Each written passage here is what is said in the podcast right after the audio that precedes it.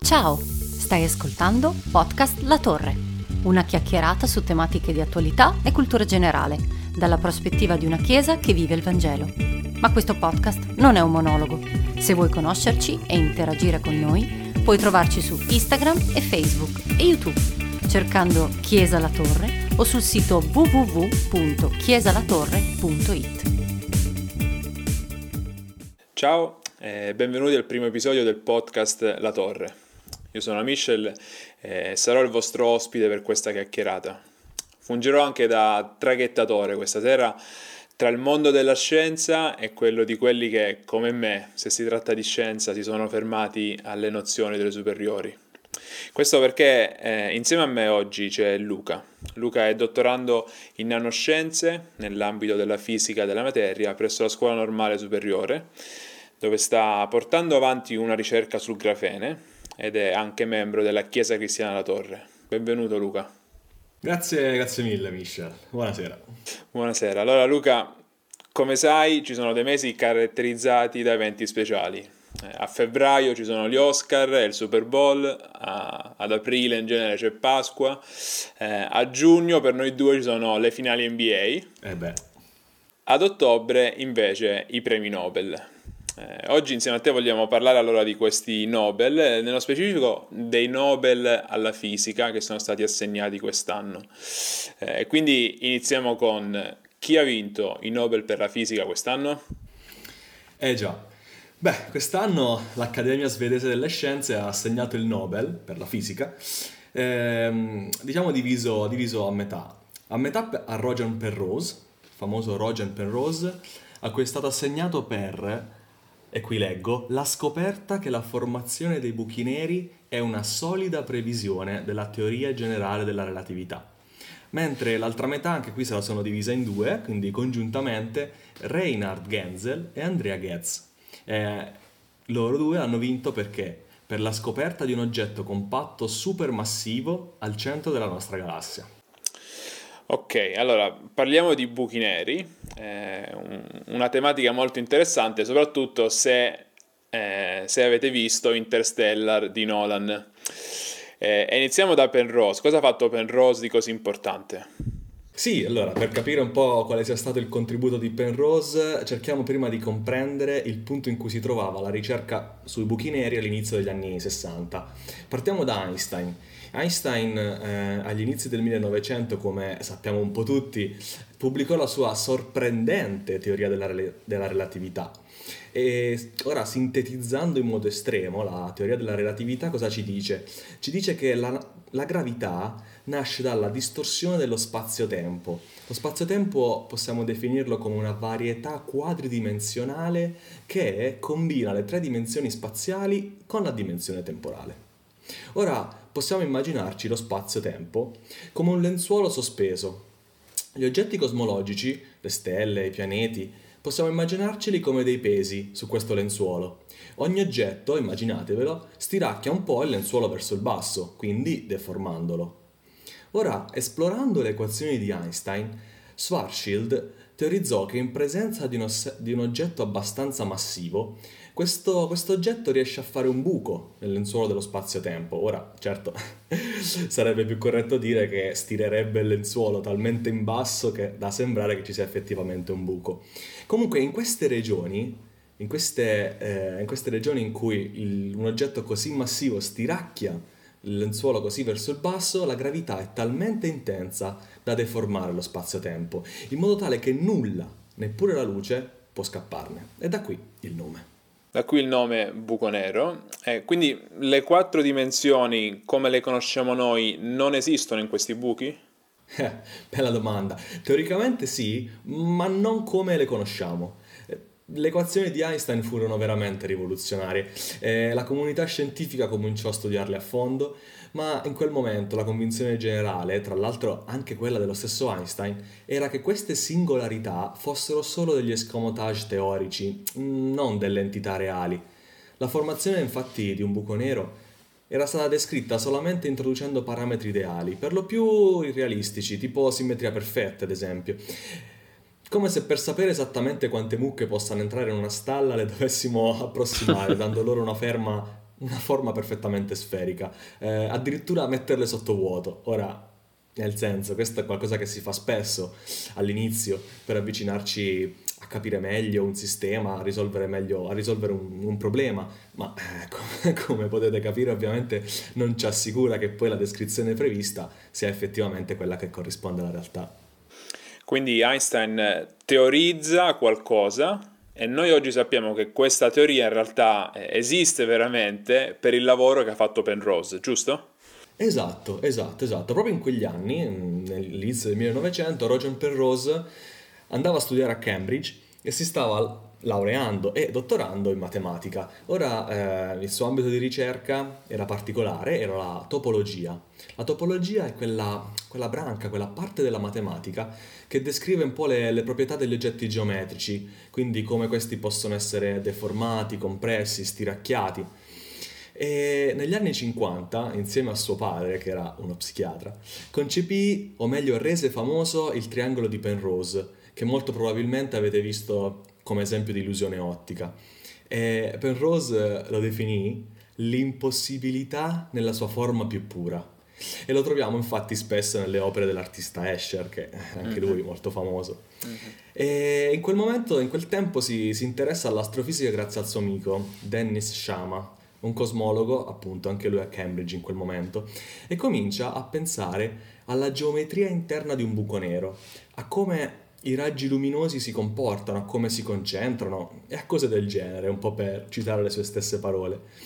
Così sviluppa un'idea innovativa che poi in seguito definisce superfici intrappolate. Con questa idea riesce a descrivere il collasso gravitazionale di un oggetto estremamente massivo che raggiunge il suo punto di non ritorno e che quindi non dipende da alcuna simmetria o parametri simili.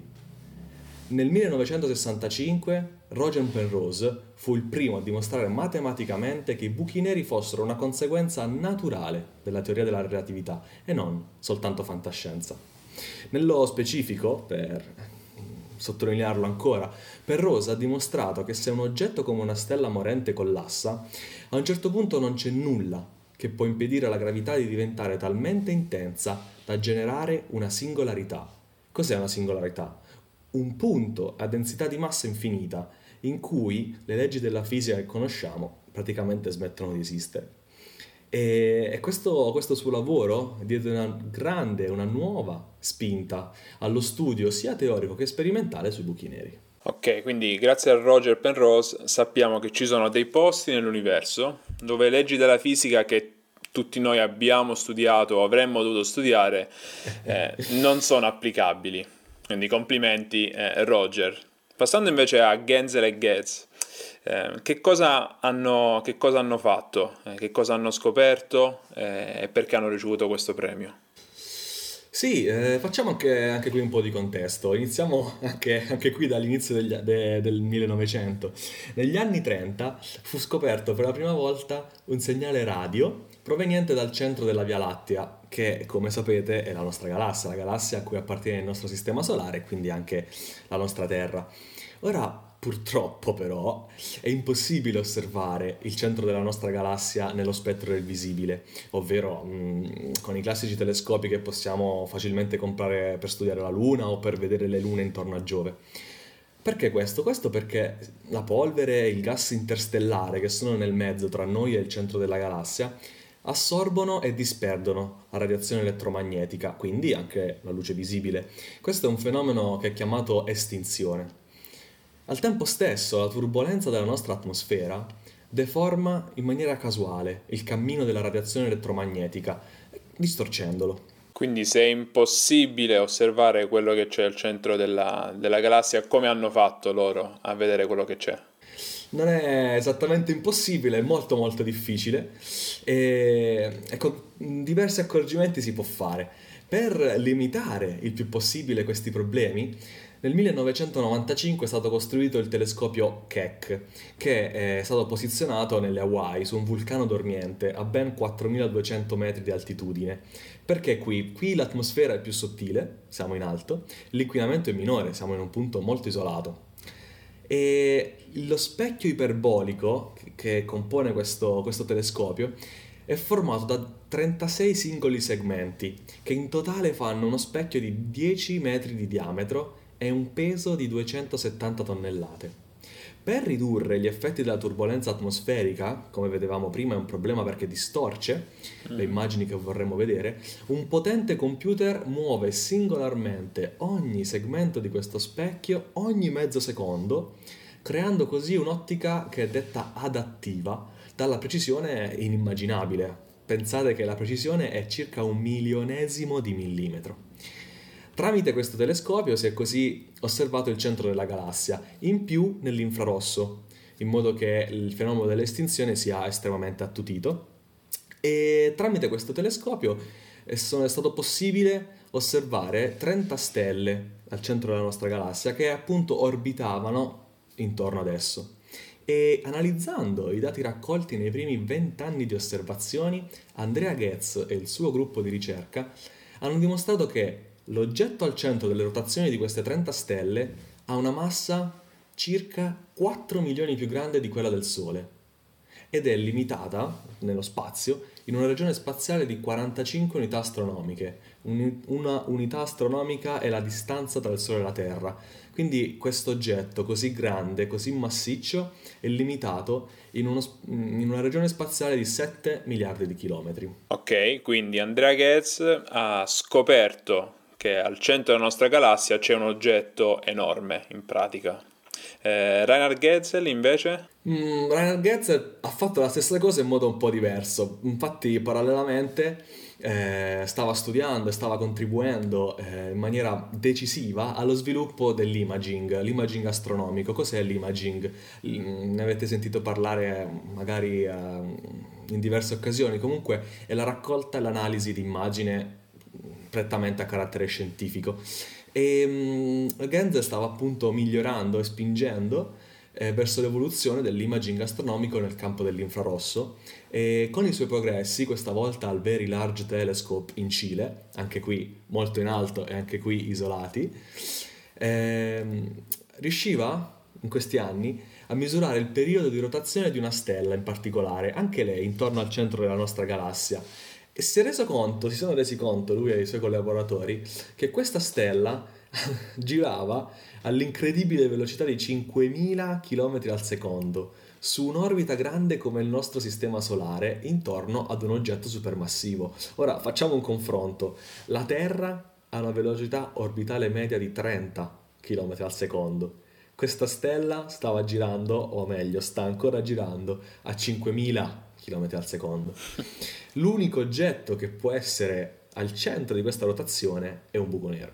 Ok, quindi in parole povere, perché questo è il mio compito questa sera, eh, Goetz e Genzel eh, osservano quello che accade al centro della nostra galassia e quello che hanno trovato sono delle stelle che ruotano attorno ad un oggetto talmente grande e talmente denso che fa ruotare queste stelle ad una velocità pazzesca e deducono, dicono questo è soltanto spiegabile tramite un buco nero, giusto? Esatto. Ma allora sembra tutto vero, i buchi neri ci sono e ne abbiamo uno proprio al centro della nostra galassia.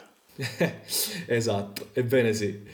E, insomma, abbiamo visto che, co- che negli ultimi anni la scienza ci ha veramente condotto in un viaggio colmo non solo di sorprese ma anche di mistero. Veramente. E cosa, cosa possiamo come possiamo riflettere su questo? Sicuramente la, la cosmologia su scala, per così dire, infinitamente grande, ma parallelamente anche la fisica delle particelle su scala infinitamente piccola, ci hanno gradualmente dischiuso la struttura spettacolare, meravigliosa dell'universo nel quale viviamo. Allora io penso che una domanda sorge spontanea. Cosa siamo noi esseri umani in tutto ciò? Siamo semplicemente dei minuscoli esseri transitori nati per caso? Oppure l'universo stesso ehm, ci fornisce qualche indizio per poter ritenere che noi esseri umani abbiamo qualche importanza?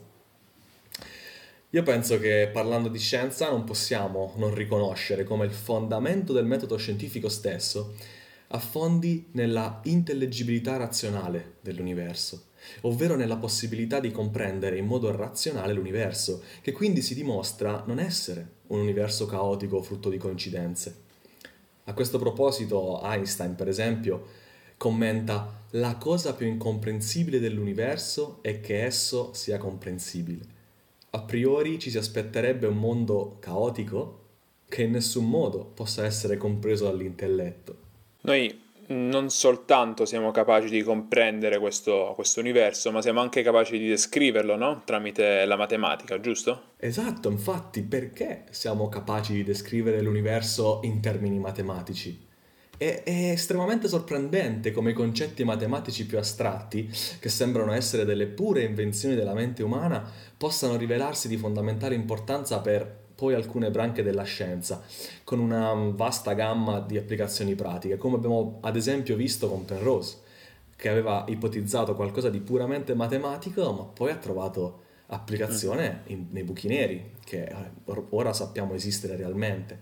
Infatti lo stesso Penrose, lo stesso Roger Penrose dice deve esserci qualche ragione profonda per l'accordo tra matematica e fisica. È difficile per me credere che simili teorie eccezionali possano essere nate puramente mediante una qualche selezione naturale casuale. L'unica valida risposta, secondo me, è che l'intellegibilità dell'universo sia fondata sulla natura della razionalità intima di Dio. Tanto il mondo reale quanto la matematica sono riconducibili alla mente di Dio, che creò sia l'universo che la mente umana. Pertanto, secondo questa prospettiva, non è sorprendente che le teorie matematiche elaborate da menti umane, create ad immagine della mente di Dio, trovino così delle applicazioni in un universo il cui architetto fu quella stessa mente creativa. Ok, facciamo un attimo un passo indietro. Eh, che cosa possiamo dire sull'esistenza stessa dell'universo? Mm, citiamo anche qui un premio Nobel per la fisica, eh, un premio Nobel per la fisica del 1978, Arno Penzias, che lo vinse per la scoperta della radiazione cosmica di fondo, anche lui un astrofisico. Arno Penzias dice: L'astronomia ci conduce verso un evento unico, un universo creato dal nulla con quell'equilibrio assai delicato necessario per offrire esattamente le giuste condizioni richieste per consentire la vita e con un progetto sottostante, si potrebbe dire soprannaturale. Ora il quadro straordinario che emerge dalla cosmologia, come d'altronde dal resto della fisica moderna, è quello di un universo le cui forze fondamentali risultano essere in maniera sbalorditiva, equilibrate e finemente regolate affinché l'universo possa consentire la vita. Si parla in termini scientifici di fine tuning. Fine tuning, che cos'è? Come possiamo vedere? Mm, dove possiamo trovare degli esempi di questo fine tuning? Mm, vi farò tre esempi, ce ne sono veramente tanti. Ehm, prendiamo per esempio la densità di massa dell'universo. Se solo fosse leggermente maggiore di quella che è, del valore che ha, il deuterio, che è un isotopo dell'atomo di idrogeno, semplicemente ha un, neut- ha un neutrone in più, sarebbe troppo abbondante. Le stelle brucierebbero quindi troppo rapidamente e non avremmo vita nell'universo. Se invece fosse solo leggermente minore, non ci sarebbe abbastanza elio nell'universo e questo quindi porterebbe a una carenza degli elementi più pesanti, carbonio, ossigeno, ferro, tutti elementi necessari per lo sviluppo della vita come la conosciamo. Ora per capire un po' meglio, paragoniamo l'universo intero ad una flotta di mille miliardi di navi portaeree. Ora ogni nave è lunga 330 metri e pesa 100.000 tonnellate. Prendetene mille miliardi. Se questa enorme flotta fosse calibrata con la stessa precisione della densità di massa dell'universo, sottraendo solo un miliardesimo della massa di un singolo elettrone, causeremmo l'affondamento dell'intera flotta. Questa è la precisione con cui deve essere regolata la densità di massa nell'universo. Per fare un altro esempio, prendiamo la costante cosmologica. La costante cosmologica eh, regola eh, come, forza, come una forza repulsiva contrasti la gravità, portando così all'espansione dell'universo che vediamo oggi. Una variazione nell'ordine di 10 elevato alla 120, ovvero 1 seguito da 120 zeri, pensate di scrivere questo numero, e l'universo non potrebbe sostenere la vita. Per, per capire, anche qui facciamo un paragone. Pensate che la probabilità di centrare una monetina dall'altra parte dell'universo, quindi sparando dal, dalla Terra, sparate verso l'altra parte dell'universo e cercate di beccare un bersaglio che è piccolo come una monetina, è circa 10 elevato alla 60, quindi 1 seguito da 60 zeri. Ora scrivete altri 60 zeri, questa è la probabilità per la costante cosmologica. E, e infine consideriamo, per fare un esempio che ha fatto lo stesso Penrose, consideriamo l'intero universo come lo conosciamo, quindi con tutte le stelle, i pianeti, le galassie, i buchi neri, e condensiamolo in un minuscolo puntino, nella più piccola distanza possibile, che è chiamata lunghezza di Planck. Ora, così compresso, potete anche immaginarvelo, deve essere necessariamente più ordinato e quindi meno caotico e, eh, diciamo, fisicamente si dice con un'entropia molto minore del, di quella dell'universo attuale. Appunto Penrose aveva calcolato la possibilità, la probabilità che un universo in un tale stato di bassissima entropia potesse apparire dal nulla, per caso, e la probabilità è un numero enorme, 10 elevato alla 10 elevato alla 123. Ora pensiamo di voler scrivere questo numero e Penrose stesso dice anche se potessimo scrivere uno 0 su ogni singola particella dell'universo non avremmo zeri a sufficienza. La precisione necessaria per indirizzare l'universo è straordinaria. Incredibile, io, io, mi sono perso sul numero di, di zeri da mettere eh, dopo il numero, però fine tuning allora vuol dire che eh, ogni componente praticamente dell'universo è regolata in maniera incredibilmente precisa, molto più precisa di quella che possiamo immaginare, giusto? Esattamente. Mm, cosa ne pensano gli altri scienziati di tutto ciò? Qui voglio citare tre scienziati molto, molto importanti appunto per la, per la, storia della scienza. E iniziamo con Alan Sandage, uno dei padri della moderna astronomia, che scoprì i quasar, che... vabbè, ripartiamo, scoprì i quasar. Sì, se no ci perdiamo poi. Sì, volevo spiegarlo, ma già, già così siamo lunghissimi. Esatto. Vabbè. Quindi, cosa ne pensano gli scienziati di tutto ciò? Voglio rispondere citando tre scienziati molto, molto importanti per la storia della scienza. E iniziamo con Alan Sandage, Sandage, uno dei padri della moderna astronomia, eh, che scoprì i quasar e vinse il premio Crawford, mm, l'equivalente del premio Nobel per l'astronomia. Alan Sandage afferma: Trovo assai improbabile che un simile ordine sia emerso dal caos. Deve esserci un principio organizzatore. Dio per me è un mistero ma è la spiegazione del miracolo dell'esistenza, perché vi è qualcosa anziché il nulla. Mm. Anche Stephen Hawking, probabilmente il più famoso cosmologo e ateo convinto, riconosce, e qui ancora le sue parole, notevole che i valori delle costanti della fisica sembrino essere stare finemente regolate per rendere possibile lo sviluppo della vita. Infine, citando Charles Towns, che è anche lui premio Nobel per la fisica nel 64 per la scoperta del maser, eh, praticamente il precursore del laser, scrive a mio parere, la questione dell'origine sembra rimanere senza risposta se la esaminiamo dal punto di vista scientifico. Io credo nel concetto di Dio e nella sua esistenza. Ok, grazie. Eh, tre grandi scienziati, vincitori di premi Nobel e quant'altro, però nessuno di questi tre scienziati ha mai partecipato ad un episodio del podcast La Torre, né tantomeno al primissimo episodio del podcast La Torre, quindi questa è una cosa di cui ti puoi vantare solo tu. Eh, quindi a noi interessa anche sapere il tuo punto di vista, il tuo di Luca, eh, appunto, cosa, cosa ne pensi tu?